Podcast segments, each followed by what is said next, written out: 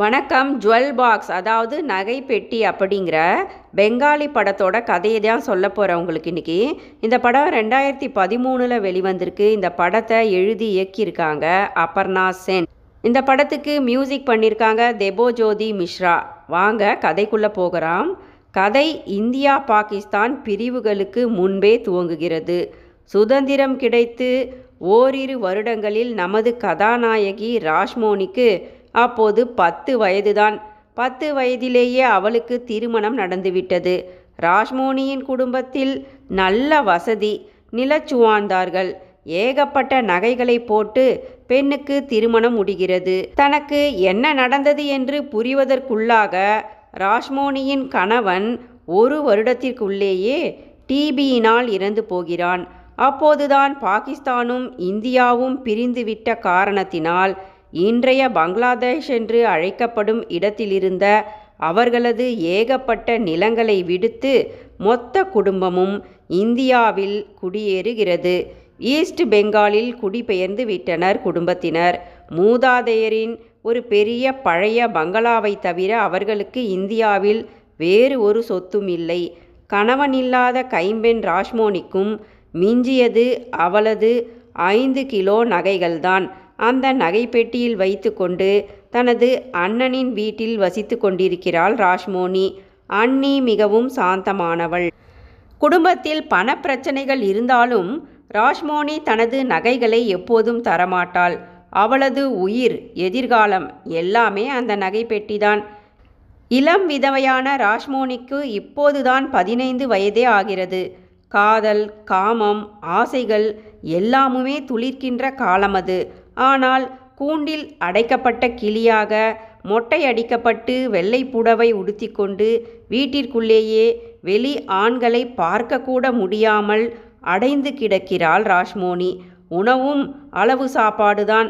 காரசாரமின்றி அசைவமின்றி வாழ வேண்டும். ஏகப்பட்ட கட்டுப்பாடுகள்.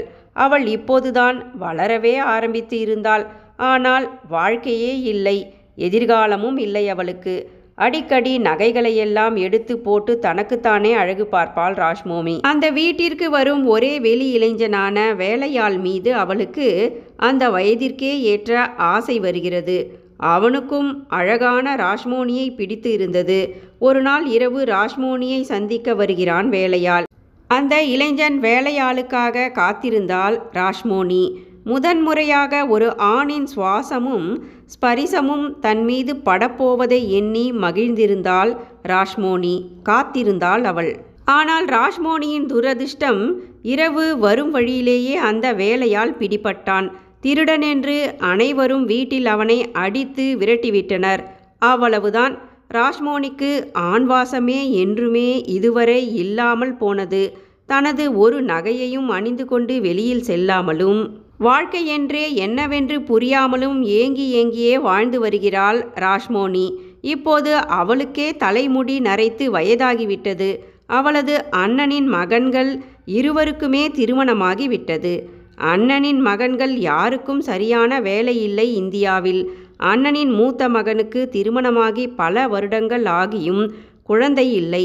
இளைய மகனுக்கு இப்போதுதான் திருமணமாகி மருமகள் லதா வீட்டிற்குள் வந்து இருக்கிறாள் தன்னை வந்து சந்தித்த அவளுக்கு வேண்டா வெறுப்பாக திருமண பரிசாக தனது ஒரு ஜோடி வளையல்களை தனது நகைப்பெட்டியிலிருந்து எடுத்து பரிசரிக்கிறாள் அத்தையம்மா ராஷ்மோனி இளைய மருமகள் லதா பயந்த சுபாவம் ஏழ்மையான குடும்பத்திலிருந்து வந்தவள். நன்றாக வீட்டுக்கு வேலைகள் செய்வாள். எப்படியாவது முன்னேறி நன்றாக வாழ வேண்டுமென்று ஆசைப்படுபவள் லதா இளைய மருமகள். ராஷ்மோனிக்கு குடும்பத்தின் மீது பாசம் இருந்தாலும் எல்லோர் மீதும் எரிந்து எரிந்து விழுவாள். தான் மட்டும் இப்படியே இருக்க ஒவ்வொருவராக திருமணமாகி ஆணும் பெண்ணுமாய் மன வாழ்க்கையில் ஈடுபடுவதை பார்க்க பார்க்க அவளுக்கு ஆத்திரம் பொறாமை வரும். அவளும் பெண்தானே நாம் நன்றாக வாழ்ந்தால்தானே அடுத்தவர்களை வாழ்த்த முடியும். ராஷ்மோனி இளைய மருமகள் லதாவை அடிக்கடி வேலை வாங்குவாள். ராஷ்மோனியின் மாடியின் அந்த தனியறைக்கு வர குடும்பத்தினர் பயப்படுவார்கள். திடீரென ஒரு நாள் ராஷ்மோனி தூக்கத்திலேயே இறந்து போனாள். அப்போதுதான் ராஷ்மோனியின் உயிர் பிரிந்து இருந்தது. வாழாமலேயே இறந்து போன ராஷ்மோனியின் ஆவியானது எழுந்து அப்போது அங்கே தனியாக வந்த இளைய மருமகள் லதாவை அழைத்தது. என் நகைகளை இப்போதும் நான் யாருக்கும் தர எனக்கு விருப்பமில்லை. என் நகைப்பெட்டியை எடுத்து கொண்டு போய் உனது அறையில் மறைத்து வைத்துவிடு. நீயும் அதை எடுக்கவோ தொடவோ கூடாது. நான் உன்னை கவனித்து கொண்டே இருப்பேன். என் நகைப்பெட்டியை பற்றி யாரிடமாவது நீ சொன்னாலோ அல்லது நீயே பயன்படுத்தினாலோ உன் கணவனை நான் கொன்று விடுவேன் பின்னர் நீயும் என்னைப் போலவே விதவையாக மூளையில் உட்கார வேண்டியதுதான். என்று பயமுறுத்தியது ராஷ்மோனியின் ஆவி லதாவை. பயந்து போனால் இளைய மருமகள் லதா. வேறு வழியின்றி ஆவி கூறியபடி நகைப்பெட்டியை எடுத்து கொண்டு போய் தன் அறையில் மறைத்து வைத்து விட்டாள் லதா. குடும்பத்தில் அத்தை இறந்தது பற்றி துளியுமே யாருக்கும் கவலை இல்லை ஆனால் வீட்டில் அனைவரும் ராஷ்மோனி அத்தையின் நகைப்பெட்டியை தேடுகின்றனர். கிடைக்கவில்லை. அந்த சிடுமூஞ்சி அத்தையின் எண்ணப்படியே அவள் இறந்த பின்பும் யாருக்கும் இல்லாமலேயே எங்கோ தொலைந்து போனது அந்த நகைப்பெட்டி என்று அனைவரும் அத்தையை சாபத்தில் திட்டுகின்றனர். ஆனால் இளைய மருமகள் லதாவுக்கோ மிகவும் பயமாக இருந்தது. அவள் வாயே திறக்கவில்லை. லதாவின் மீது சந்தேகப்பட்டு கேள்வி கேட்ட ஒரே ஆளான மூத்த மருமகளுக்குமே கூட வாயும் பேச முடியாமல் கையும் இயக்க முடியாமல் அவளுக்கு பக்கவாதம் வரும்படி அத்தையம்மாவின் ஆவி செய்துவிட்டதை லதா தன் கண்களால் பார்த்துவிட்டாள். நடந்தவற்றையெல்லாம் பார்த்த லதா மேலும் பயந்து விட்டாள் தனது நகைகள் யாருக்கும் போகாமல் பாதுகாக்க வேண்டிய பொறுப்பை இறந்த பின்பும் லதாவின் உதவியுடன் செய்து வருகிறாள் ராஷ்மோனி அத்தையின் ஆவி.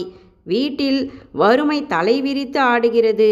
வேலையின்றி தற்கொலை செய்ய துணிந்த கணவனுக்கு உதவ தைரியமாக ராஷ்மோனியின் ஒரு பெரிய நகையை அடகு வைத்து பணம் வாங்கி தருகிறாள் லதா.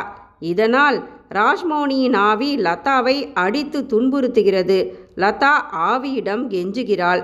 புடவை கடை ஒன்றை வைக்க உள்ளதாகவும் பணம் வந்தவுடன் நகையை மீட்டு மீண்டும் பெட்டியில் அப்படியே வைத்து விடுவதாகவும் சத்தியம் செய்கிறாள் லதா. அதன்படியே பஜாரில் புடவை கடை வைக்கப்பட்டு கணவனுக்கு பக்கபலமாக உதவி செய்து வருகிறாள் லதா. புடவை கடை நன்றாக மிகுந்த லாபத்துடன் சென்று வருகிறது. தினமும் லதாவே நேரிடையாக கடைக்கு சென்று புடவை வியாபாரத்தையும் கவனிப்பாள். ஆவியின் அந்த நகையையும் மீண்டும் மீட்டு ஆவியின் பெட்டிக்குள் வைக்கிறாள் லதா. இப்போது அத்தை அம்மாவின் ஆவிக்கு லதாவின் மீது நம்பிக்கை வருகிறது. புடவை கடை பஜாரில் மிகவும் பிரபல்யமாகிவிட்டது. புடவை கடைக்கு ராஷ்மோனி சாரீஸ் என்றுதான் இறந்து போன அத்தையின் பெயரையே வைத்திருந்தாள் லதா. இதனால் ராஷ்மோனியின் ஆவிக்கு பேரானந்தம் இறந்த பின்பும் மக்கள் தன் பெயரை உச்சரிப்பதும் ராஷ்மோனி என்ற பெயர் இவர்களின் அத்தையின் பெயர்தான் என்று ஊரார் அவளை இன்னமும் ஞாபகம் செய்வதும் ஆவிக்கு மனதை நிறைவு செய்தது. இரவு கடைக்குள் சென்ற ஆவி வண்ண வண்ண புடவைகளை பார்த்து ஆனந்தமடைந்தது. ஒரு சிவப்பு நிற புடவையை கூட கட்டி பார்க்கிறது ஆவி. தனது நகைகளை பயன்படுத்தி கடையை பெரிதுபடுத்த சொல்கிறது ஆவி. கடையும் பெரிதாகிறது. லாபத்தில் அந்த நகைகளை மீண்டும் மீட்கப்பட்டு பெட்டியில் வைக்கப்படுகிறது அப்படியே. வீட்டில் வசதி வந்து சுபிக்ஷமாகி விட்டது.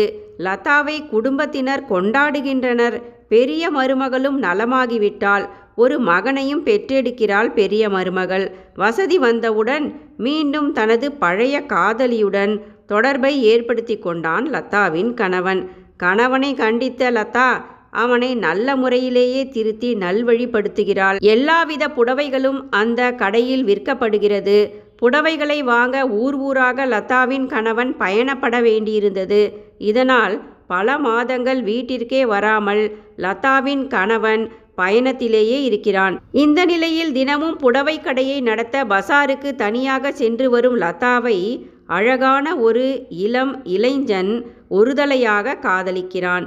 ராஷ்மோனி ஆவிக்கும் எல்லாமே தெரியும். லதாவிடம் ஆவி வந்து சொல்கிறது கணவன் ஒரு பக்கம் இருந்தாலும் அந்த இளைஞனின் காதலையும் நீ ஏற்றுக்கொண்டு கொஞ்ச காலமாவது சந்தோஷமாக இருக்கலாமே லதா. ஒரு ஆணுக்காக என் இளமை காலம் முழுதும் நான் எவ்வளவுதான் ஏங்கினேன். உன் கணவன் மட்டும் வேறு பெண்ணை நாடவில்லையா? உனக்கு உன்னை தேடி வரும் ஒரு இளைஞனை நீ ஏன் கொஞ்ச காலமாவது ஏற்றுக்கொள்ளக்கூடாது என்று லதாவின் மனதை மாற்ற முற்படுகிறது ஆவி. லேசாக மனதளவில் லதா சஞ்சலப்பட்டாலும் மாறாமல் இருந்து திரும்பி வந்த கணவனுடன் நல்ல முறையில் வாழ்ந்து சேத்தாளி என்ற ஒரு மகளையும் பெற்றெடுக்கிறாள் லதா. அந்த பெண் குழந்தை சேத்தாளியும் பார்ப்பதற்கும் நடை உடை பாவனை அனைத்தும் வாழாமலேயே ஏங்கி ஏங்கி இறந்த அந்த அத்தையம்மா ராஷ்மோனியையே ஒத்து இருந்தது ராஷ்மோனியின் ஆவி இப்போதெல்லாம் லதாவை வந்து சந்திப்பதில்லை. லதாவின் மகள் சேத்தாலியையே சுற்றி சுற்றி வருகிறது. கல்லூரியில் படிக்கும் சேத்தாளி சுதந்திரமாக வாழ ஆசைப்படுபவள். அவளுக்கு ஒரு காதலன் இருந்தான். அவன் மிகவும் நல்லவன் நாட்டுப்பற்று மிக்கவன் கீழ்நிலையில் உள்ளவர்களுக்கு உதவி செய்ய துடிப்பவன். இப்போது லதா பதினெட்டு வயதான தனது மகள் சேத்தாளியிடம் ராஷ்மோனியின் நகைப்பெட்டியை தருகிறாள். இளம் சேத்தாளிக்கு நகைகளின் மீது துளியுமே நாட்டமில்லை. ஆவியும் நகைகளை வாங்கி கொள்ளும்படி சேத்தாளியிடம் ஆசையாக மனதார கேட்டுக்கொள்கிறது. சேத்தாளி ராஷ்மோனியின் ஆவியிடம் சொல்கிறாள் நகைகளை கட்டிக்கொண்டு நானும் ஏன் உங்களைப் போல சுதந்திரம் இல்லாமல் பூதம் காத்த புதையலைப் போல வாழ வேண்டும். எனக்கு நீங்கள் கொடுக்க விரும்பிய நகைகளை என்னிடம் தாருங்கள். என் விருப்பம் என்னவென்றால் மிகவும் கஷ்டப்பட்டு இந்தியா பாகிஸ்தான் போரில் சண்டையிடும் நாட்டை காப்பாற்ற போரிடும் வீரர்களின் குடும்பங்களுக்கு உதவ போகிறேன் இந்த நகைகளை வைத்து என்று சொல்கிறாள் சேத்தாளி. தனது நகைகள் பேராசை கொண்ட மனிதர்களுக்கு செல்லாமல் நல்ல விஷயத்திற்காக போரிட்ட வீரர்களுக்காக பயன்பட்டவுடன் ராஷ்மோனியின் ஆவியும் சாந்தமடைந்து காற்றில் கலந்துவிட்டது. நன்றி.